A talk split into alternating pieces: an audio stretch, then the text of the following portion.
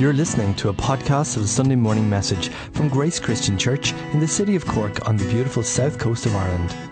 We hope and pray that it will be a blessing to you. Good morning, everyone. It's good to see you all in again this morning. On a morning when a lot of people decide to just take a day off, you're going to be here in God's presence. Well done, you. Now, did you have a good Christmas? Did you, how was it? Did you get what you were expecting? One person got what they were expecting. Will anybody tell me what they got for Christmas? Anybody a volunteer? I got for Christmas. No one. Yinka. You got him, man. You beat me to it. You beat me to it, Yinka, because I was going to say just that. That's what I got. My mother, when I, I, know I've said this before, but it's worth saying again. When I was growing up, I used to ask my mother, Ma'am, what do you want for Christmas? And she'd say, I just want a bit of peace. And I thought, what a stupid thing to ask for for Christmas. Every year she'd say the same thing. And then this year my children came to me and said, Dad, what do you want for Christmas? And I said, I just want a bit of peace. And you know what? Hallelujah, I got peace.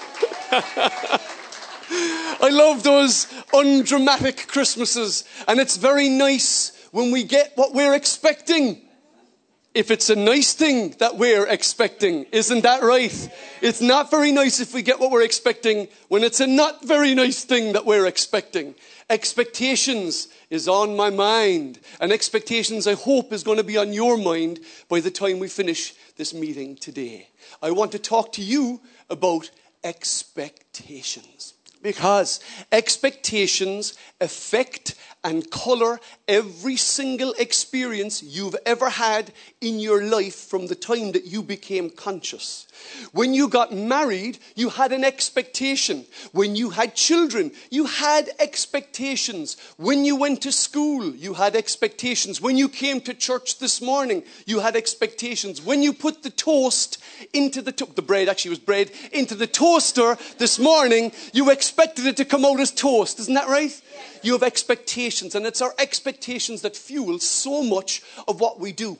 I want to talk this morning about expectations, but I want us to, I, am going to tell you what the punchline is already, okay? You okay for that? I want us to have higher expectations of what God can do, lower expectations of others, lower expectations of others.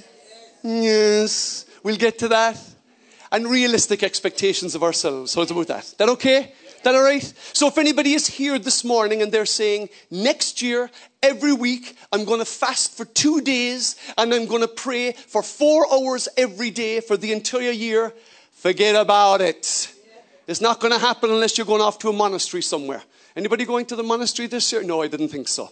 I want to look at expectations, but let me first give you some insights about expectations. There was an American writer and, uh, and speaker. His name is Barry Schwartz, and he's a professor, I believe, at Harvard, but it may be Yale. It doesn't matter. Big American university, and he wrote a book called.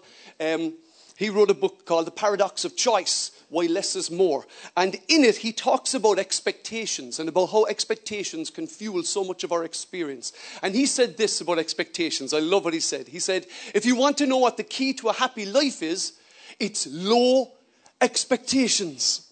Now, he said it with a smile in his face because he knows that that's not humans are like. We have a habit of stoking our expectations. But in fact, having low expectations actually really is a key to having a relatively happy life. If you didn't expect anything, well, you know, things improve. You could, of course, take Alexander Pope's advice. Alexander Pope was a, an English poet and writer, and he said this He said, Blessed is he who expects nothing, for he shall not be disappointed.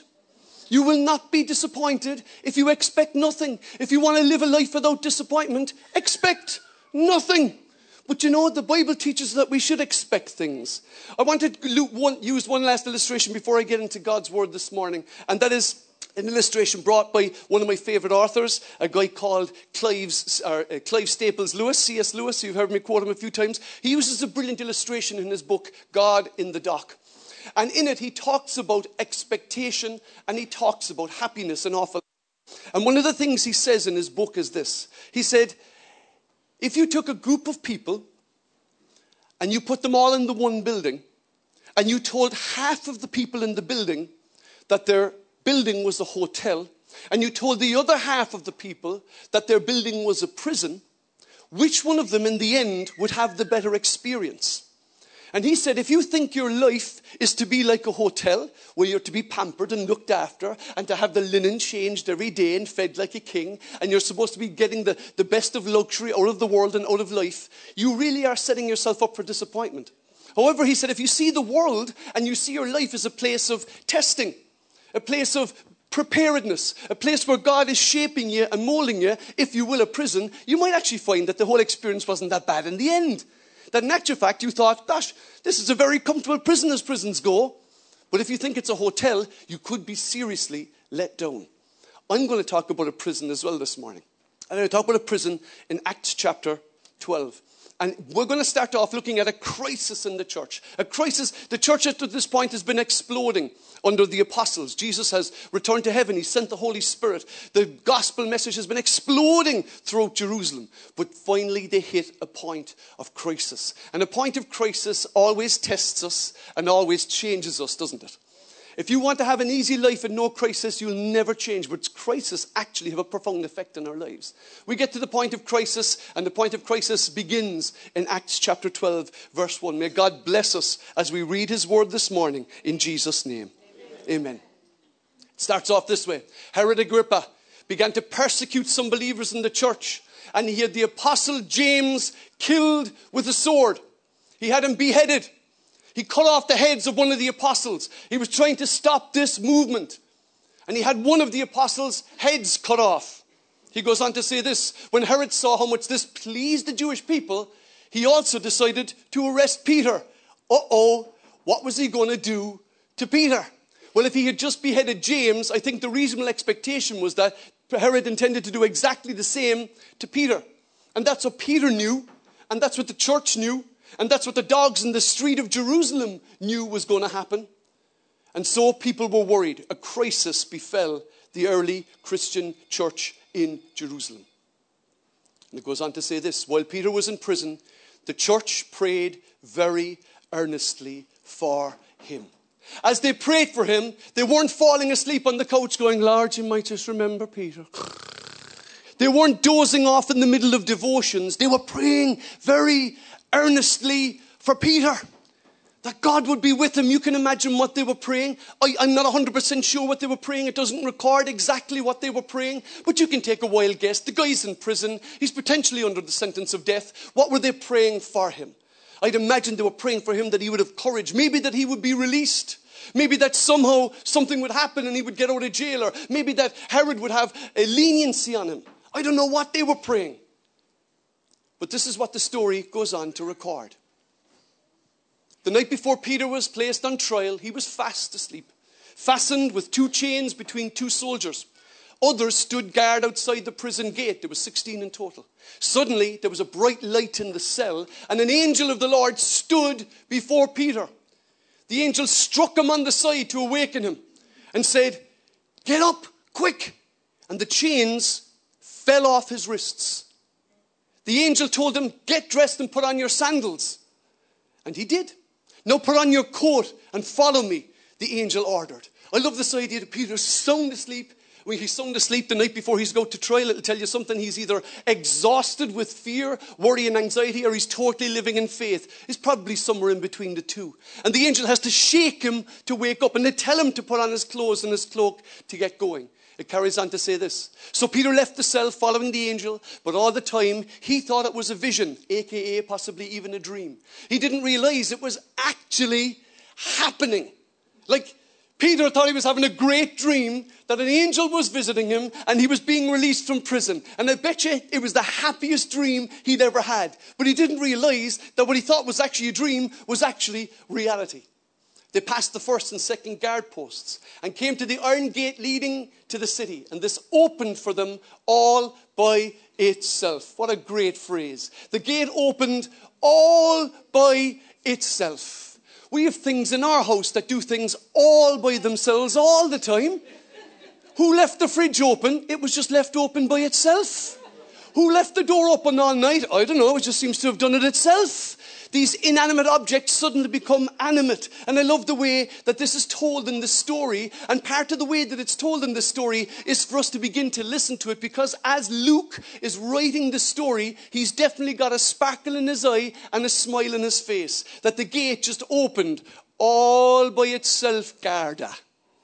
It opened all by itself. And so they passed through the street and started, started walking down the street. And then the angel suddenly left him.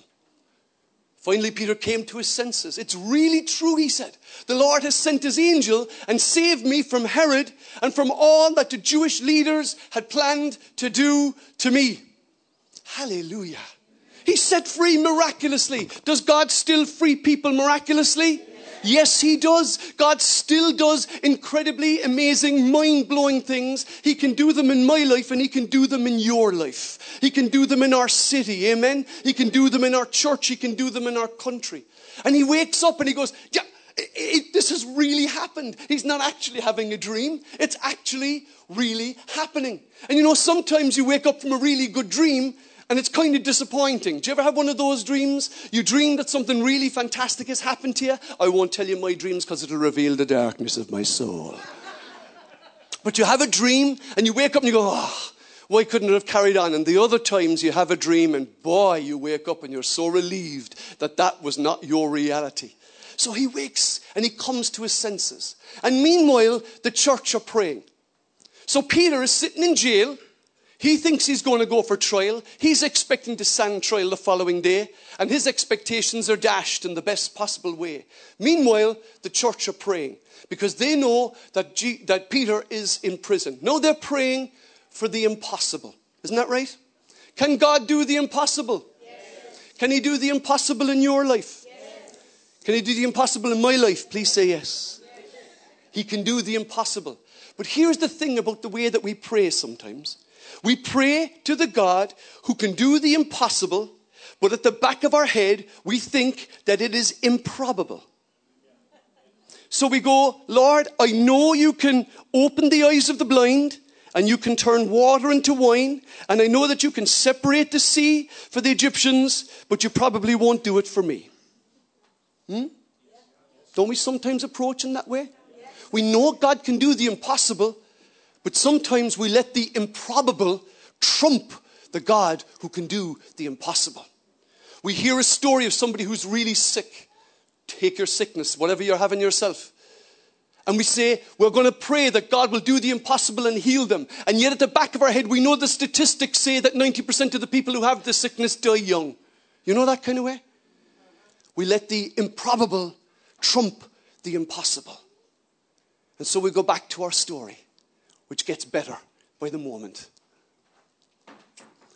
When he realized this, Peter, that he was free, he went to the home of Mary, the mother of John Mark, where many were gathered for prayer. So the people that were praying for him are now gathered in the house. And I know a lot of you are familiar with the story, but they're gathered in the house and Lord, will you just be with Peter? Will you rescue Peter? Lord, will you just let your hand be upon him? Let him have courage to face whatever is coming. He knocked at the door of the gate, and a servant girl called Rhoda came to open it. When she recognized Peter's voice, she was so overjoyed that instead of opening the door, she ran back inside and told everyone, Peter is standing at the door. So Peter is knocking at the door. Now remember, he's been set out of prison and he's been gone past 16 guards through three gates. So he's now a prisoner on the run, and he's quietly trying to knock on the door of John of Mary's house, John Mark's mother's house. Let me in, let me in, let me in. Hello, lad, I'm here. And they're inside, oh Lord, have mercy on Peter. Be with Peter, Lord. I'm here, I'm here. And somebody opens the door, and when they open the door, they say, Ah, it's Peter! And then they run away and they leave him standing at the door. Ah! It's an improbable story. You're out of your mind, they said. When she insisted, they decided it must be his angel. Now, when you go, it must be his angel, what does that mean? It means they thought that he was dead. That's what it means. So when she came in, they're inside there praying, Lord, Lord, was you free Peter? Like, here's the thing what were they praying for? What were they praying for? And when the answer comes and knocks at the door, they don't believe it. Sometimes we can be like that, can't we? We can come and in prayer, and the answer knocks at the door, and we don't believe it. No, sisters or brothers, if you're praying for a partner in life, a husband or a wife, and some fella comes knocking at your door, my name is Colin, I'm here to date your daughter, that's not an answer to prayer. I just want to clarify that for the record, okay? If a fella's not willing to brush his teeth and put on some deodorant, you need to stay away from him. But you know, sometimes people don't listen to us when we tell them the good news about Jesus. Sometimes we tell them Jesus is risen, and they go, Yeah, whatever you have in yourself, you nutcase. Do you know, I want to say to you this morning, and I say it to you prophetically don't stop declaring what God has done. Keep on telling. Even if people don't believe you, you've got to keep giving that good news. You've got to keep owning it because people will want you to be quiet. And they, they love quiet Christians because quiet Christians are lovely Christians. So, oh, he's lovely. They're lovely people until you start telling them the gospel. We'll get to that in a second. They said, You're out of your mind. And when she insisted, they said, It must be his angel. In other words, he must be dead. And the lover goes on to say, Meanwhile, Peter continued knocking. Hello? Hello? Hello? They're looking for me. Hello? I just love this idea that Peter, who's been freed miraculously by the power of God, still has to keep on pounding on the door and tell the people who are praying for an answer to prayer that the answer for prayer is at the door. When they finally opened the door and saw him, they were amazed. He motioned for them to quieten down and he told them how the Lord had led him out of prison. God still leads people out of prison. He leads them out of prisons of doubt. He leads them out of prisons of depression and despair. He leads them out of prisons of addiction, prisons of sin, prisons of shame. Jesus still leads people out of prison. Hallelujah. And some people here this morning, you feel like you're in a prison. You feel like you're in a prison of fear or doubt or circumstances. Believe in the one who opens the prison doors this morning. I say that to you prophetically, that this will be a year of your being liberated. Will anyone say amen? Amen. We're going to pray for some people, and we're going to pray in a few minutes for that. But I want to talk about this. What were they expecting? When they got on their knees inside in John Mark's mother's house, what were they praying for? And when they prayed, did they really expect an answer? Because you know what had happened? When James had been arrested, they prayed for James, and look what happened to him. Don't let what you consider to be an unanswered prayer infect your future prayers. Don't let past experience infect your future experience and your future hope. Because you know, at the end of the day, you know what expectation is? Expectation is faith.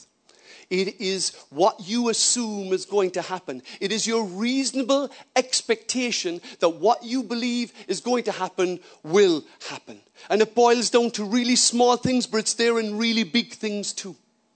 That's basically what expectation is. They had prayed for James, James got killed. No, they prayed for Peter. But because of the James experience, they didn't think Peter would be set free. But hallelujah, God had other plans for Peter. And God has unique plans for every single person inside in this hall this morning. Do you know that? Unique plans for every single one of us. What should we expect? Well, I want to look at one or two things that Jesus said that we can expect in life. Is that okay? We'll take a few moments just to have a look at a couple of things that Jesus said that we should expect.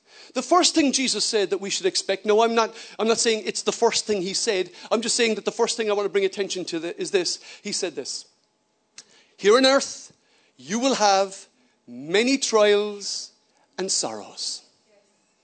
And if you think life is going to be any way different to that, you're mistaken. You're going beyond what Jesus said would be the reality of your experience. There will be trials and there will be sorrows. And Jesus didn't say there'll be the odd one, He said that there would be many. There would be many trials and there would be many sorrows. So if you've got a notion in your head or if you feel that your life is blighted with trials and sorrows, I have good news for you. Jesus said that is exactly what you will have here on earth in this fallen world. But he goes on to say this, but take heart because I have overcome the world. He has overcome the world. So the trials and the sorrows that you suffer, it's okay. Jesus has overcome them. There is a future and a hope for you. That's the first thing he said that we should expect. maybe a couple of other things that Jesus said we should expect. How's about this one? Rejection. Not only rejection, but persecution and hatred.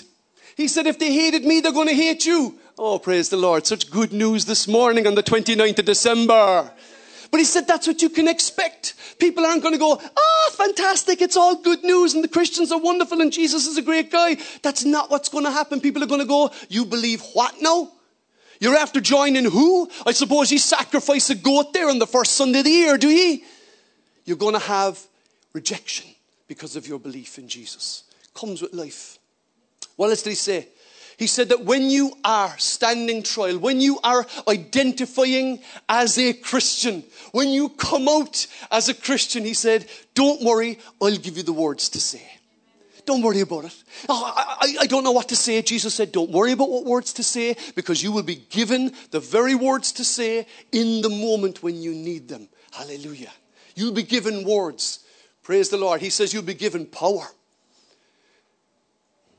Amen. Let's close in prayer. I just want the power of God there inside in my life. He said, You will receive power.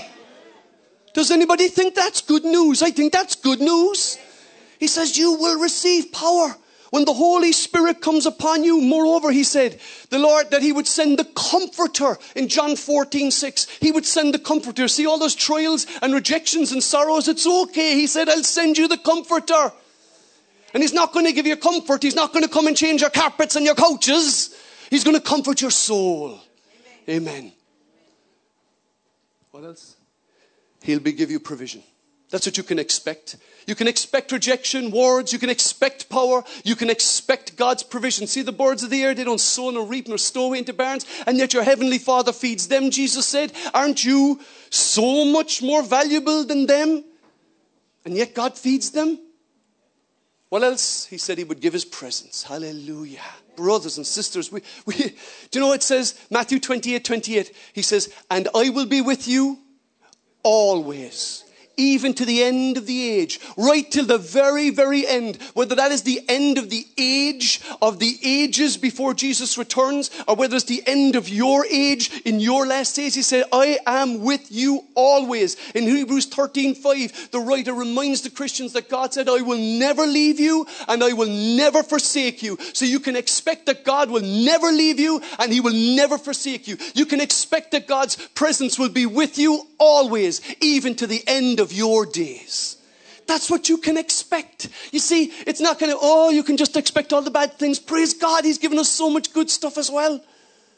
And of course, the other thing that He says you should expect, maybe at an unexpected hour, is His return. Amen. In Luke chapter 12, 40, Jesus says, Keep your wits about you, because the Son of Man will return at a time when you don't expect Him.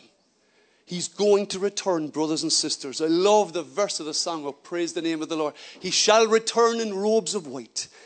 Hallelujah. Anybody know the next line? The blazing sun shall pierce the night, and I will rise among the saints, my face transfixed on Jesus' face. Hallelujah. Hallelujah. Come, Lord Jesus. Come, Lord Jesus. Not the only thing that he said we could expect this is the other thing, or one of the many things he said we could expect. And this is important. And it's important in the context of the passage we looked at from Acts chapter 12 today. Because Jesus, as it were, elaborates or elucidates that, that very passage in this way. He says this Ask, and you can expect it will be. Sorry, sorry, forgive me. Ask, and it will be given. Yes. Seek, and you shall. Knock, no, did Peter ever know that experience?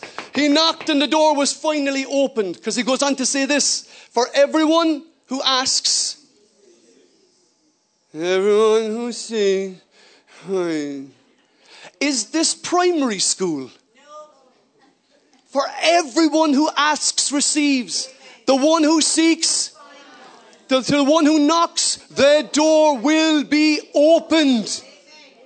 It will be opened. How would you like to recite a Bible verse with me? Yes, I'd like to. Stand up. Let's repeat this verse. Let's fill up our faith. Let's build up our expectation. Will you repeat with me? I'll give you a nice little timbre, I hope, to measure into it. Jesus said, Ask and it will be given to you. Seek and you will find. Knock and the door will be open to you. For everyone who asks receives. The one who seeks finds, and to the one who knocks, the door will be opened in Jesus' name. Hallelujah. You see, Peter would have wandered the streets of Jerusalem if he gave up after the first knock. If he, he would have wandered the streets of Jerusalem, if he'd given up after his first knock, instead he kept knocking. And I want to challenge you. I want to say to you, you need to keep on knocking. You need to keep asking. You need to keep on seeking. You see, because that, that's, that's what I want. I know, I know the breakthroughs that I need in my life. I know the things that I want. But you know what I really want to do? I want to raise my expectation of what God can do. And in this story, we read clearly that the expectation of what God can do was on the floor. The ex- expectation of what people could do was on the floor. And even the expectation of what Peter himself could do was pretty well on the floor. And yet God wants us to raise our eyes and our expectation of Him. Can He do something new in your life? Can He give you the breakthrough? Can He set free that person that is in prison in your life? Can He set you free from the prison you're in? Here's what Paul writes to the Ephesians. He says, Now to him who is able to do immeasurably more than all we can ask or imagine, according to his power at work within us. To him be glory in the church and in Christ Jesus throughout all generations, forever and ever. Amen. Hallelujah. Immeasurably more than we can ask or imagine. That's the expectation we need to rise to. I need to rise to it. You need to rise to it. And I want to pray this morning, say, Lord, would you help me to raise my expectations of what you can do in my life? And I want you to hold before your mind. Let's just close our eyes just for a second. Is there someone in your life that is in a prison? Somebody's in a prison of fear, in a prison of doubt, in a prison of depression or despair, in a prison, in a prison of addiction. Do you believe this morning that God can set them free? If you want to bring that person before the Lord, will you raise your hand? Maybe it's you yourself. Maybe you are the person. Maybe you are the person this morning. You want to say, Lord, will you set me free from this prison of doubt and despair, of fear, of addiction, of trouble, or of trial? We're going to pray in just a moment. And the other thing I want to pray is who wants to pray, Lord, would you raise my expectations? Lord, would you help me raise my expectations of what you can do? Can I ask the band to come up? The band are going to come up and we're going to sing the song, Water You Turned into Wine. You opened the eyes of the blind. He's our God, and there's no one like him. Let me ask you finally, what are you expecting in 2020? Are you expecting breakthroughs? Are you expecting the prisoners to be set free? Are you expecting God's comfort? Are you expecting God's provision in your life? We're going to sing. Let's raise our hands to heaven. Let's raise our hands to heaven. If you have said that you want to pray for somebody who's in prison this morning, if you want to pray for somebody this morning, maybe it is yourself who is in a prison and needs to be set free today. Let's bring that person before the Lord this morning. And I'm going to ask you to leave your chair and come forward as we sing. Let's bring that person before the Lord and say, Lord, would you set this person free from whatever it is that they're imprisoned with? Maybe it's despair and doubt or fear or depression or anxiety or addiction. Let's bring those people before the Lord. And if it is for yourself, you want to say, Lord, will you raise my expectations of what you can do in my life and through my life? If that's your prayer and you want to bring it seriously before the Lord as we are here on the last Sunday of 2019, as we prepare to cross over the threshold into a new year, let's bring that prayer before the Lord. But let's build up our souls as we sing and declare, Water you turned into wine. Turn into wine. Open the eyes of the blind. There's no one like you. There's none like you. Into the darkness you shine. Out of the ashes we rise. There's no one like you. There's none like you. God is greater. Our God is stronger. God, you are higher than any other. Our God is healer.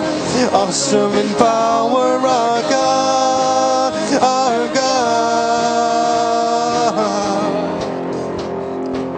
If you're praying for somebody, and maybe it's yourself, who's in a prison this morning, you recognize their prison. They may not even recognize it, but you're praying for somebody who's trapped and in prison this morning. Would you raise that person before the Lord in your two hands? I love when Jesus stood up in the synagogue, he said, The Spirit of the Lord is upon me because he has anointed me to preach the good news to the poor and to declare the year of God's favor.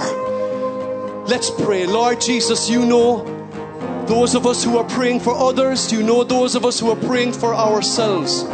Lord, whether it is for ourselves or for others, our prayer this morning, Lord, is that those that we love and long for who are in prison would be set free in Jesus' name. Lord, by your power, would you break addiction?